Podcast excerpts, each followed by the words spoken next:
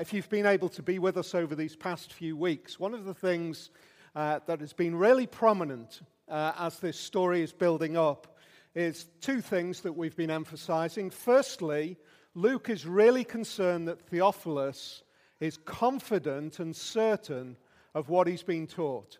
Uh, and what he's saying is, I want you to be so sure that it becomes life changing.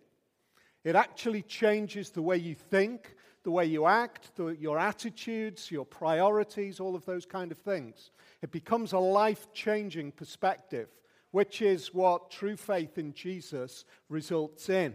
That the second thing that we've been looking at over these past few weeks is the way in which Jesus confronts what I would describe as the religious, uh, the religious elite, uh, those who were really committed to making sure that they followed all of the massive plethora of rules that had been created about what it meant to be a true God follower in first century uh, Palestine. I guess all of us, to some extent, know what, um, what leverage is when it comes to relationships. Uh, we've all done it, and maybe we still do it in certain ways.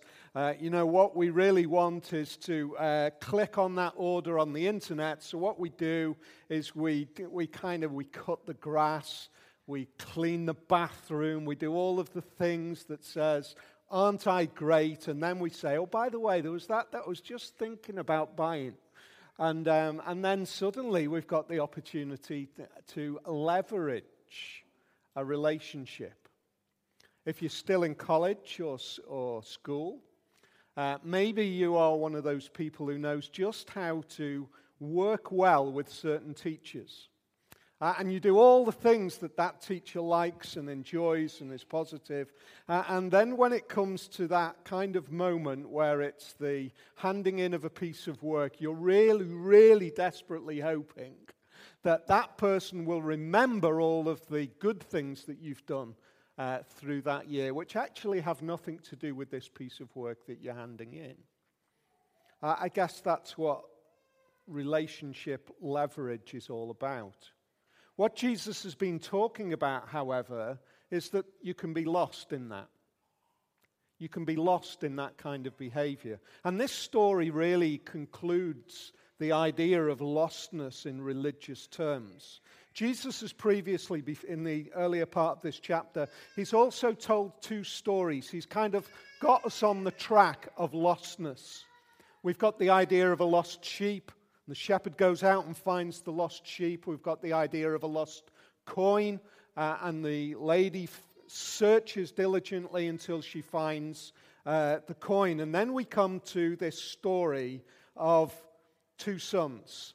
Uh, and what immediately, as we look at it, let's just quickly recap. We've got a simple story. Jesus is sat there with people around him. He tells them a story.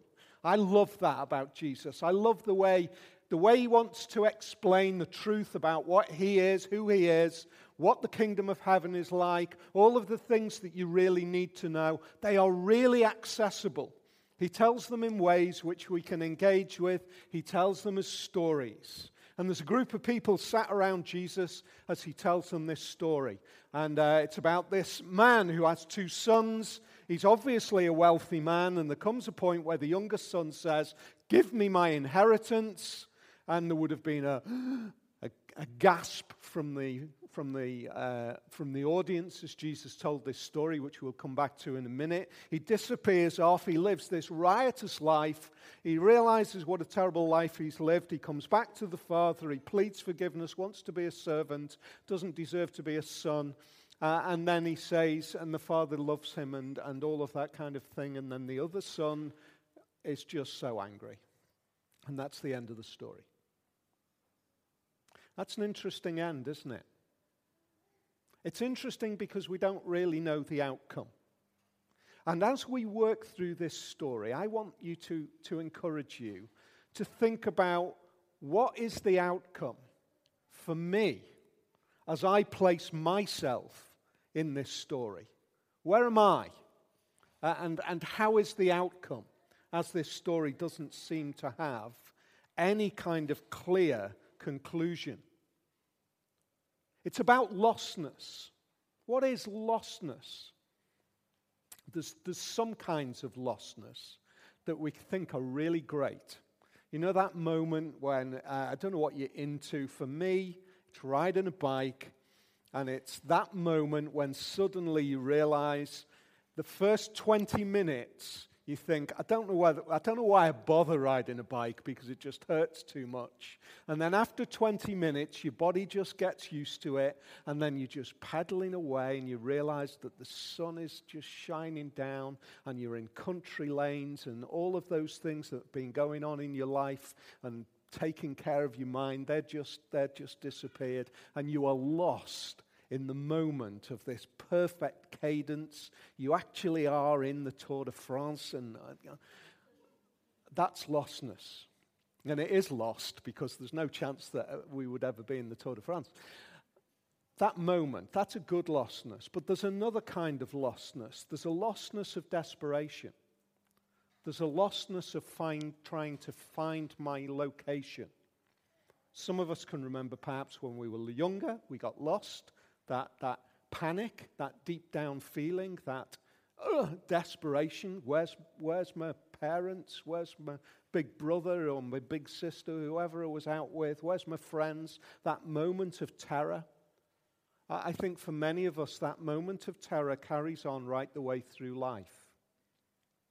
We carry on trying to find our location. We try and find our purpose. We do lots of exciting things, we do all sorts of things, but deep down underneath it, there is that sense of trying to find myself because I know deep down I am lost. 1700 years ago, thereabouts, uh, a guy called Augustine said this Our hearts are restless until they find rest in you. Yeah, I think that's restlessness is one of those symptoms for many of lostness. You know, it's, it's kind of the grown up way of dashing round the shop trying to find where I am. So let's have a think about this story, this story of lostness. There are three characters and the characters are really obvious. There's the younger son, the older son, and the father. We're going to look at each one of them. The, the story opens up, and I mentioned that there was a shock with one of the lines that Jesus uses. It's verse 12 when the younger one said to his father, Father, give me my share of the estate. So he divided his property between them. That is shocking. Might not be quite so shocking for us some of us might have said to dad, you know that three million pound mansion that you're not actually living in at the moment? Can we sell it? Uh, and can I have half and my brother have half and I'll go and buy myself a mansion? If there's anybody in here who's in that particular situation, can I see you at the end? There's that moment of shock because what the younger son is actually saying to the father is essentially, think about it in this way, is, I wish really, right now, I wish you were dead. I wish you were dead because then I would get what I will be getting when you die. That is outrageous. It is shameful in a culture which is filled with shame as the major lever of behavior. The way that we can keep control of society in the first century is we don't allow our family or our behavior to be shameful. And this younger son is behaving in a shameful way. What is even more shameful and, and shocking and outrageous is the father does just that. It's an amazing moment. The father says, Okay, son, I love you. Here you go. Wow. That, that is incredible. And the son disappears and he goes away, and it says uh, he, that he, squ- he set off for a distant country and there squandered his wealth in wild living. There's the younger son. I wish you were dead. He was outrageous and filled with despicable behavior. On the other hand, there's the older son.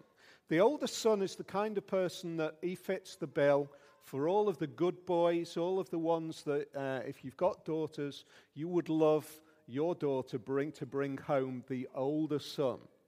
He's the one who you would want to bring home to say, uh, Dad, Mum, this is, this is whoever. Uh, I want you to. He works in his dad's business. Uh, he's been there for 20 years. Uh, and, well, if your daughter's 18, he's been working in the business for 20. Don't, you don't want him to come home, do you? But he's just a good guy. Let's look at the youngest son. He set off for a distant country and he squandered his wealth in wild living. You know, I think that just speaks to our culture, doesn't it? It speaks to our world today. There are so many people who are saying, that's really, really what I want to do. it was quite funny. Uh, some of you know that we were due to go on holiday down to Cornwall, and the car only got us halfway. We ended up in the Cotswolds. Cotswolds is not my favorite kind of place. I've got to say, I know it's pretty, but it's just yet another pretty village. After you've seen five, a sixth is boring. and another coffee shop, ugh. What I found really surprising and very amusing, we were, playing, we were staying just outside of Bourton on the Water, this lovely, picturesque little town, water running through the village with, uh, in a little river, ducks and all the rest of it, you know, just perfection. And there's some of the local kids. It was really funny. Sat on the, sat on the steps, eating chips out of a bag with their noses picked. Total goth look. I mean, they were goths. They, nothing looked weirder than a goth in Bourton on the Water, eating chips and drinking cider. And I looked at them, I thought, bless you. You just desperately want to leave this place, don't you? And I get it. I'm with you uh, right at this moment in time. They just wanted to leave because this is just a boring place. You know what? There is always a bigger city. I reckon they desperately wanted to live somewhere really, really exciting like Cass. Uh, and if you want to live somewhere really exciting and you live in Cass, where do you really want to live? You want to live in Leeds or Sheffield or really go for the big time? You want to live in London. And if you want to live in London, you want to live in New York. And if you want to live in New York, you want to live in Tokyo. And if you want to live in Tokyo, you probably want to live in New York. There is that restlessness, there is that sense in somewhere else is going to give me that life which is really, really exciting. And he got there, and he'd made it, and he lived it up. And then he was left with nothing. I guess there was squander, horror, and humiliation. Reckless living, reckless living in this particular period of time is extravagant eating, extravagant drinking, and extravagant sex. That's what was going on in this young guy's life right at that point in time. So he's reckless living. Then there's a famine and then he's eating with pigs. That's his life. It, it's the pattern which we see so often, isn't it? In fact, much of our popular press, much of our media lives on this storyline. The idea of going and making it, living it big, and then crashing. How many of our celebrities do our media just fill our lives with watching this story unfold. It's not a new story. Some of you will know Sammy Davis Jr., probably one of the most iconic, recognizable, super rich, super successful. He was one of the key people. He was in the Rat Pack uh, with uh, Dean Martin and Frank Sinatra and somebody else. I can't remember. There was four of them, and they were just maybe five. I don't know. That's that's transient, isn't it? And then, you know what? He lived. He he ended his life in penniless obscurity, owing fifteen million dollars. What a tragedy! You see, this, un- this story unfolds again and again and again. It is part of our life in this world. It is part of the, the, the, the diagnosis that helps us see how we are lost, how we're looking for something. I mean, that really is lost, isn't it? We can see how lost that is. Every, every one of us come to this story and we've got a lost sheep first, then we've got a lost coin, now we've got a lost son. And that's really obvious, isn't it?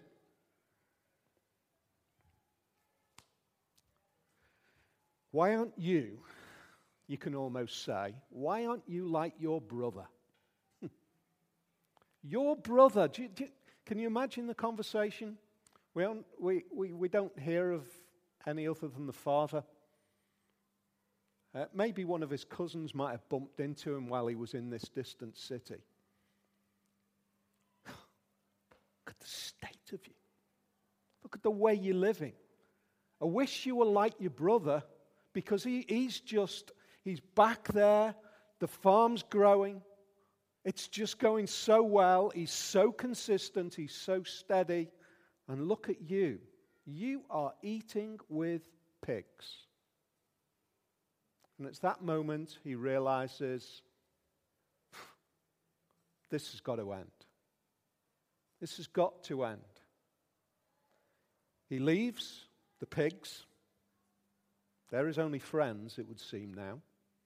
And he makes his way back to his father's house and he says that he wants to be a servant. We'll come back to the father in a minute. Because I want to think now about the, the brother. Because we've, got a cl- we've got a lost son, haven't we? While the son comes back, the older brother is out working. He's been working year on year on year. Really successful, hard worker, probably got a team of men around him, and they look up to him, they respect him. He knows just what to do uh, throughout the seasons. He's the smart guy, and it's really successful. And then he's wandering back and he hears celebration. The celebration is going on because the father has, has announced a great party because his young son who was lost has come back. Verse 25 Meanwhile, the older son was in the field. When he came near the house, he heard music and dancing. So he called one of the servants and asked him what was going on. Your brother has come, he replied, and your father has killed the fattened calf uh, because, he was in, uh, because he has him back safe and sound. And the older brother, at that moment in time, is supposed to say, Yes, this is great news. My kid brother's back. He's safe. The way he was living was decidedly unsafe. We don't know whether he's alive, but he's back and he's safe. And there's that moment where a, a, son who is excited about his brother's return should have jumped in on the party. He should have grabbed the, a chunk of meat and he should have grabbed a, a glass of wine and he should have had a great time because his brother is back. What do we see? The older brother became angry and refused to go in. So his father went out and pleaded with him. But he answered his father, Look, all these years I've been slaving for you and never disobeyed your orders. You never, yet you never gave me even a young goat so I could celebrate with my friends. There's the moment where we see that two of the sons are lost. They are both lost. One's really obviously lost. That's just the epitome of lost at the moment. And I'll just walk around with a waste paper basket. And one's really lost, and one's not so obviously lost, but he is. He's absolutely angry. His heart pours out in words. He says, All this time I've been slaving for you. My relationship with you, Dad, is slave. That's the relationship that exists between us. I consider you a slave master, and I consider all the work that I have done as simply slavery. That's what I've been doing. I haven't lifted a single finger because I love you.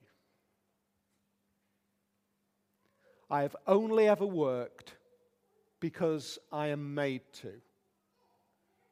And you're that kind of guy who has never even given me anything to celebrate with my friends. There is a broken relationship and that broken relationship has actually lasted for years and years and years and years and years.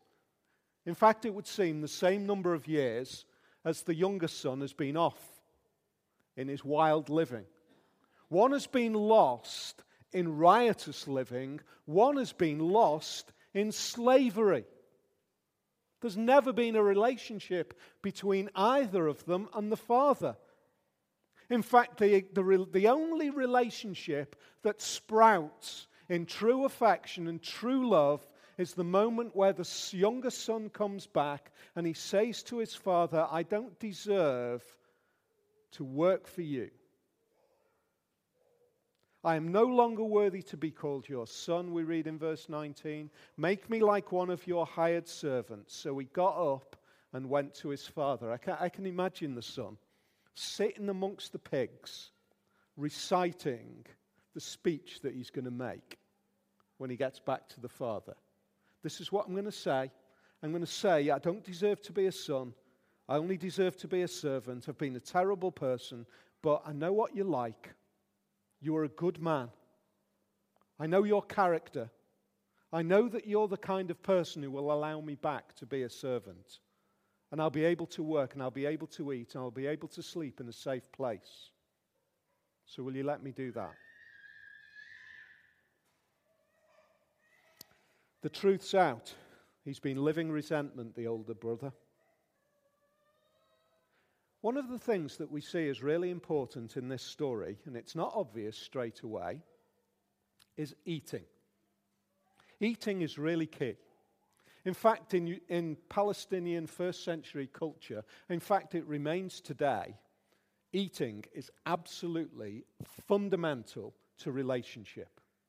If you agree or promise something over a meal, you have made a promise. You are committed in relationship. That's what eating is all about. Look at the younger son. He's gone out and he's, he's lived all sorts of riotous, excessive eating. Next, he's eating with pigs. And he comes back and he's eating at a banquet with his father. The younger son has been eating all along.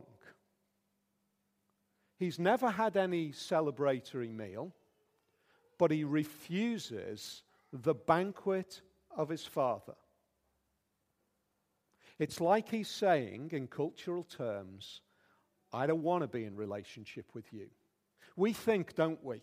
Do you know when I was growing up, I used to really feel sorry for the older brother. I did.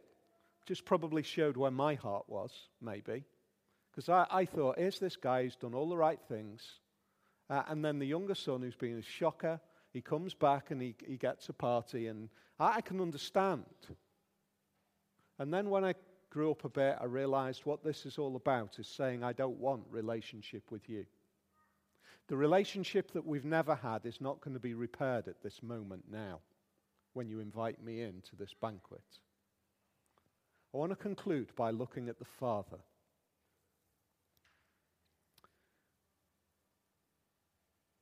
One of the things to start with is to remind ourselves that the Father represents God. First thing I want to say is that there are two expressions of rebellion and neither of them are hopeless. One expression is an expression of rebellion, which is wacky, crazy living, breaking all the rules.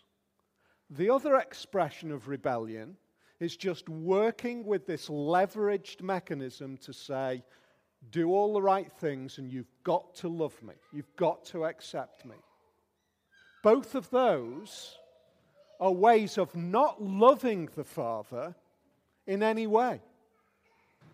And then we've got a moment where the Father accepts back the Son who comes back, and the Son who refuses to go into the banquet, he goes out and he says, Please come in. Do you know one of the great things that I would say is that neither of our ways of rebellion are hopeless. Some of us will rebel against God by doing all the things that God wouldn't want us to do, living our lives as though He didn't exist. That's what the Son is doing. He's saying, I don't believe you exist. I wish you were dead. Therefore, I'm going to live like this. We can live like that, that in this world. We can live in God's world saying, I don't care that you exist. I want to live my life. And that, that's one way of rebelling. The other way of rebelling against God is saying, I don't want to love you. I just want to do all the things that get me heaven. I want to do all the things that get me heaven. I want to do the things that make sure that when I get to that moment of saying, Can I go, go through the gates of heaven? I can say, I've done all the right things. And therefore, you're going to say, mm, I've got no choice. I've got to let you in. And God says, Neither of those will work because neither of them are about relationship with me. But both of them can be redeemed. How can they be redeemed? I thought when Ash led communion earlier, and he mentioned one of the verses that really jumped out. I thought he was going to read this verse, and I was thinking, oh, right, okay, that I'm going to have to think about how to make this verse really exciting now, because we've already seen it. But, well, I don't have to. It's, I can say, this is great. Look at this verse, verse 20. The son got up and went to his father. But while he was still a long way off, his father saw him. He was filled with compassion for him. He ran to his son, threw his arms around him, and kissed him. That is the most amazing statement. He saw him. That is just beautiful, isn't it? He saw him. What does that mean? It means this older man has probably been sat on the roof of his house, day in, day out, hoping that one day his son would come over the horizon. And when he sees him, he does the most outrageous thing in the whole of the story. You think it's outrageous when the son says, I want you dead. This is the most outrageous. An old man pulls up his, his clothes, don't know what you call them really, the bit that hangs down when you don't wear trousers, you know, the kind of skirts.